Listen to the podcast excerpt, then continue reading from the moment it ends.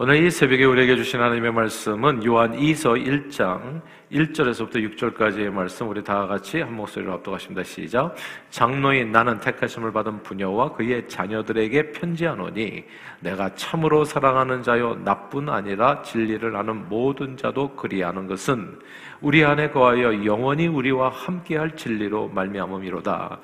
은혜와 극률과 평강이 하나님 아버지와 아버지 아들 예수 그리스도께로부터 진리와 사랑 가운데서 우리와 함께 있으리라. 너희 자녀들 중에 우리가 아버지께 받은 계명대로 진리를 행하는 자를 내가 보니 심히 기쁘도다. 부녀여 이제 내가 내게 구하노니 서로 사랑하자. 이는 새 계명같이 내게 쓰는 것이 아니요 처음부터 우리가 가진 것이라. 또 사랑은 이것이니 우리가 그 계명을 따라 행하는 것이요 계명은 이것이니 너희가 처음부터 들은 바와 같이 그 가운데서 행하라 하심이라. 아멘. 동서고금을 막론하고 이 사랑이라는 단어만큼 많이 다뤄진 주제는 없을 거예요. 사람들은 정말 동서양에 상관없이 사랑을 노래하고 사랑으로 사랑이라는 주제로 글을 쓰고 또 사랑이라는 주제로 연극을 만들고 공연을 합니다. 모두가 다 정말 사랑을 얘기해요. 유행가 가사에서 사랑이라고 하는 단어를 뺀다면 과연 몇 곡이나 남을까라고 생각들 정도로 정말 모두가 사랑을 이야기하고 노래하는데 놀랍게도 사랑이 뭐라고 생각하십니까? 라고 물어보면 딱히 확실하게 한마디로 이 사랑을 정의하기는 쉽지 않습니다. 사람의, 사랑에 대한 사람들의 생각이 이제 같지가 않은 거지요. 같지 않은 정도가 적은 게 아니라 꽤 많이 다릅니다. 이제 어릴 때 제가 들었던 유행가 중에 사랑은 눈물의 씨앗이라고 하는 노래가 있었습니다. 그 노래 첫 소절이 오늘까지도 기억에 남아있을 정도로 진짜 마약같이 중독성 있는 가사라고 얘기하잖아요. 사랑이 뭐냐고 물으신다면 눈물의 씨앗이라고 말하겠어요. 이 노래가 엄청 오래전에 나온 거거든요. 아마 제가 초등학교 때 나왔나? 어쩌면 그 이전일 수도 있고요. 나훈아 씨라는 분이 이제 불렀던 노래로 알고 있는데, 암튼 그 노래가 어디서 들었는지 모르겠어요. 근데 들었는데 그냥 새겨졌어요, 마음에. 그래서 이 노래 가사가 하도 강력해가지고 누군가 제게 사랑이 뭐냐고 물어보면 저도 모르게 제일 먼저 떠오르는 단어가 눈물의 씨앗이에요. 사랑이 뭐냐고 물으신다면 야, 눈물의 씨앗이 딱 나오는 거예요. 근데 이 한국인의 감정과 사랑에 대한 감정과 외국인의 감정이 크게 다르다는 것을 제가 나중에 이제 팝송을 듣게 되면서 이제 알게 된 겁니다. 역시 학창 시절에 비틀즈의 존 레논이 부른 Love, 사랑이라는 곡을 듣고 난 후로, 아, 이 사랑에 대한 생각이 다 이 동서양이 다른가? 라는 생각을 하게 됐어요. 이 노래는 정말 매우 감미로운 곡이라서 우리들이 엄청 나눠 듣고 돌려 듣고 해서 저절로 또 이 가사의 일부분이 이제 이렇게 마음에 이렇게 새겨진 노래입니다. Love is real, real is love. 사랑은 진짜 love is feeling, feeling love. 뭐 이런 노래예요. 사랑은 느끼는 것이 love is wanting, asking to be loved. 사랑은 사랑받기를 원하고 요구하는 것이 love is touch. 그렇죠. touch is love. It's knowing free life needing to be loved. 서로를 아는 것이요 자유로운 것이요 삶이요 사랑받기를 필요로 하는 것입니다. 라는 내용이에요. 야, 이게 보니까 이 한국 사람의 사랑에 대한 생각하고 아, 이 서양 사람의 생각이 많이 다르다는 것을 알잖아요.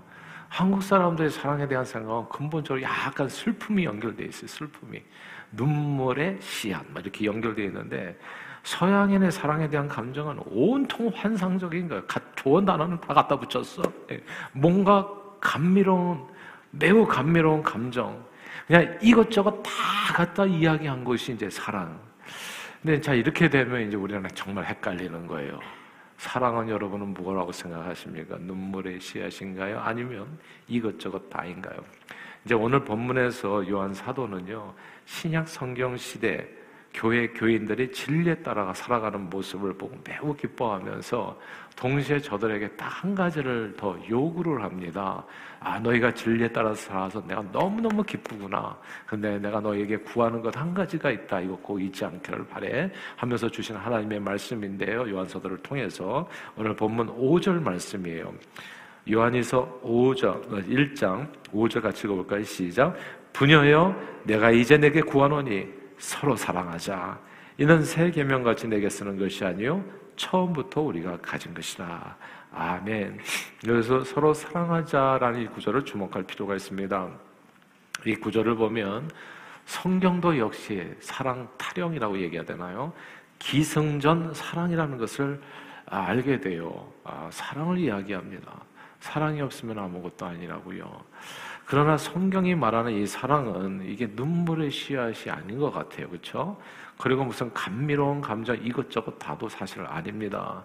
사실 이 세상에서 사랑하지 않는 사람은 아무도 없을 거예요.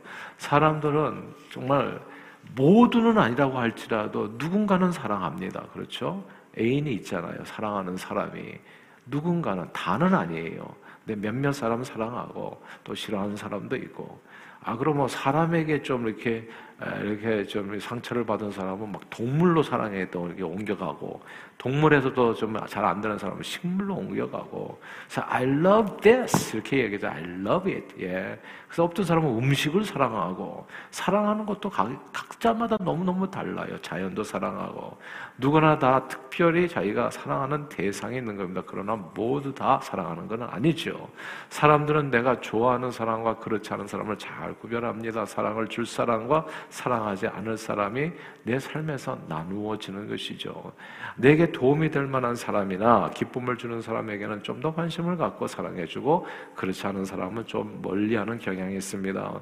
그러나 우리는 서로 사랑하라는 이 계명이 보세요. 이 계명이 누구 입에서 맨 처음에 나온 거죠? 이게 예수님이 하신 말씀이에요. 예수님이 언제 했을까요? 언제가 중요하죠. 예수님이 십자가에 달려 돌아가시기 전에 최후의 만찬 자리에서요. 요한복음 13장 얘기예요.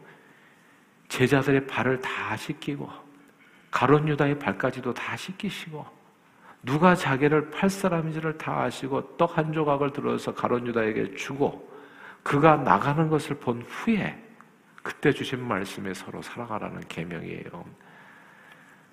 야, 이, 이 환경이 정말 너무나 엄청나지 않습니까, 여러분? 서로 사랑하라는 계명이 주는 그 그러니까 원수의 발까지 발의 그 때까지도 다 씻어준 다음에 예, 가장 더러운 것을 먼저 깨끗이 씻어준 다음에 그러면서 떡 한 조각을 집어주고 그러고 준 하나님의 말씀이라는 거 요걸 기억할 필요가 있어요. 서로 사랑하라고 했을 때 우리는 네가 너희들을 사랑하는 사람만 사랑한다면 이방인보다 네가 더하는 게 뭐가 있냐 도대체 그래서 주님이 주신 말씀이 원수도 사랑하라라는 것 아니었겠어요. 주님은 사실 이 사랑을요, 자신의 전 생애를 통해서 나타내 보여주셨습니다. 주님이 보여준 사랑은 남녀노소 상관없어요. 예전에는 어린아이들은 가라라는 분위기였거든요. 여자들이 뭐 이런 자리에 서나 막 이렇게 됐는데 주님은 차별 없이 여성들의 그 소원, 그 마음의 이야기를 다 들어주시고 그리고 어린아이들이 내게 오는 것을 금하지 말라고 얘기하시고 그러니까 남녀노소를 다 품어주셨어요.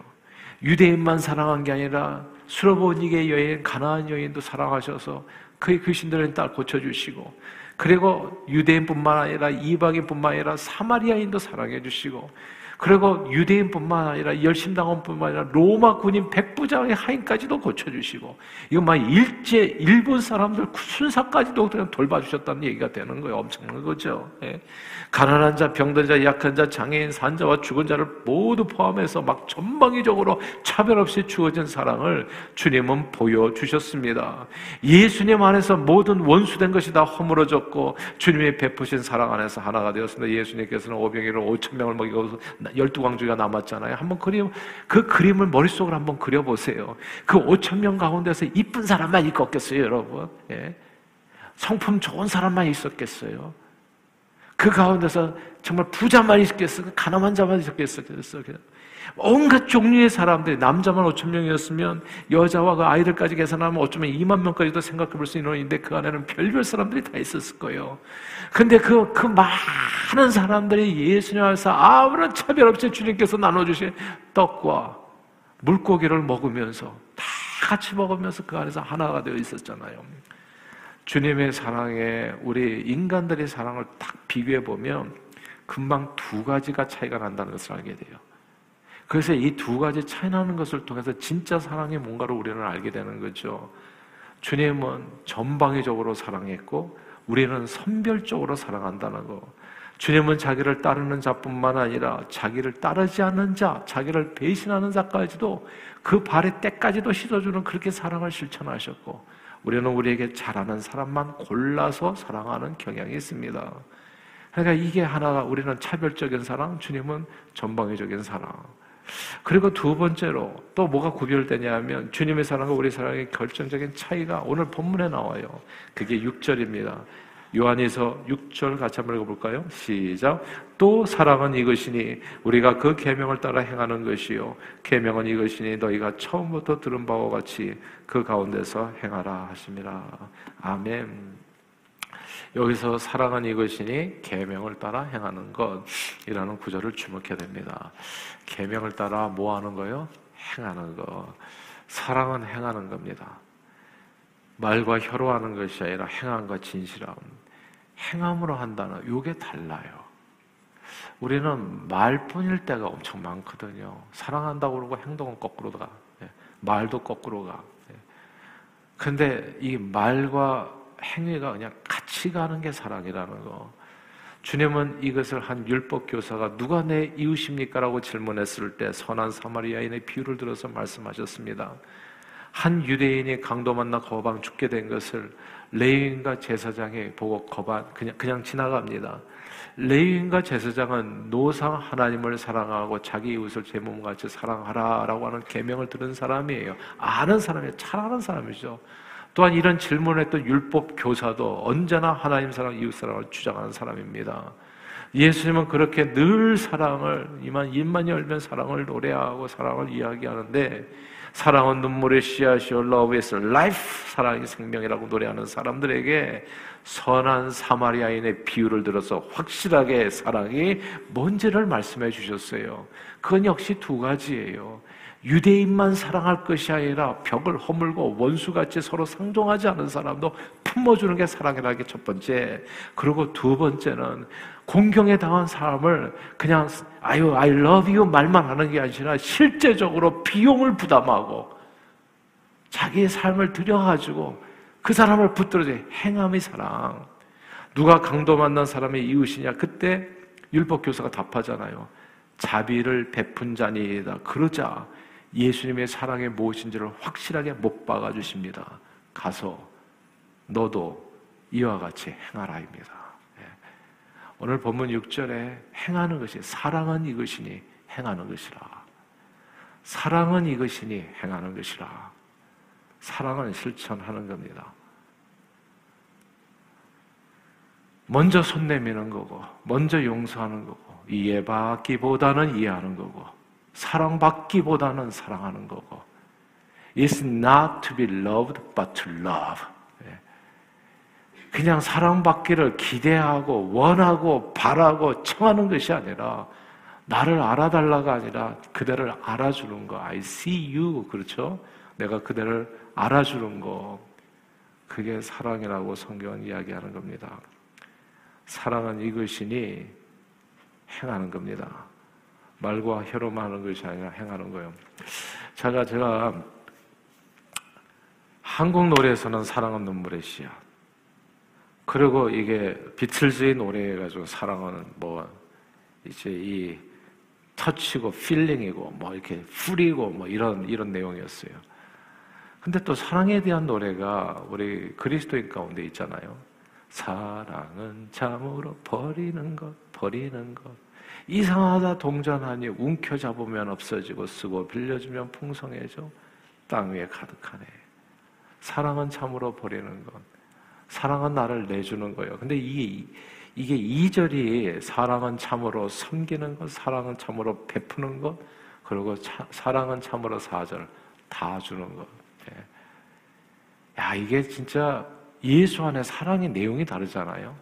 동서 거금을 막론하고 우리는 늘 다 너나 나나 할 것 없이 사랑 타령하고 살아가지만 정말 진짜 사랑을 누가 아냐고요. 근데 그 참 사랑을 주님이 성경을 통해서 가르쳐 줬어요. 사랑은 이것이니 차별 없이 모든 사람을 다 사랑하고 그리고 차별 없이 사랑할 뿐만 아니라 행하라. 예. 어려움을 당한 자 있으면 삶을 들여서 베풀라, 나눠주라, 그리고 섬기라, 그리고 다 주라. 예. 너도 같이 그렇게 행하라입니다. 오늘 이 본문의 이 사랑, 사랑이 무엇인지 이 정의를 갖다 마음에 새겨서 저는 저와 여러분들이 예수 본받아 사랑을 실천하며 살아갈 수 있게 되기를 바라요. 이해받기보다는 이해하고 용서받기보다는 용서하고 사랑받기보다는 사랑하고 정말 그렇게 하나님의 나라와 의를 주님을 쫓아서 우리 신앙생활의 목표는 다른 사람이 아니에요. 예수가 목표입니다. 예수님 앞에 내 자신을 비추어서 어두운 부분을 주님 앞에 맞춰가는 게 그게 신앙생활입니다.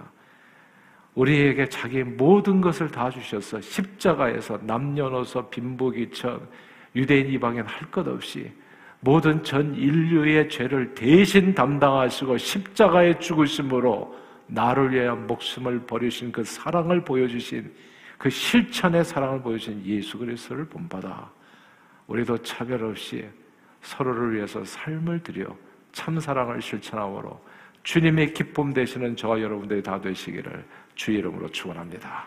기도하겠습니다. 하나님 아버지 오늘 말씀을 통해서 참 사랑이 무엇인지를 다시금 깨닫고 보게 해주심을 감사합니다. 차별 없이 예수님을 본받아 차별 없이 그리고 예수님을 본받아 사랑을 실천하게 해주셔서 많은 영혼들 죽어가는 영혼들을 구원하는 일에 쓰임받는 저희 모두가 되도록 성령님 충만하게 우리 발걸음을 오늘도 인도해 주옵소서. 예수 그리스도 이름으로 간절히 기도하옵나이다. 아멘.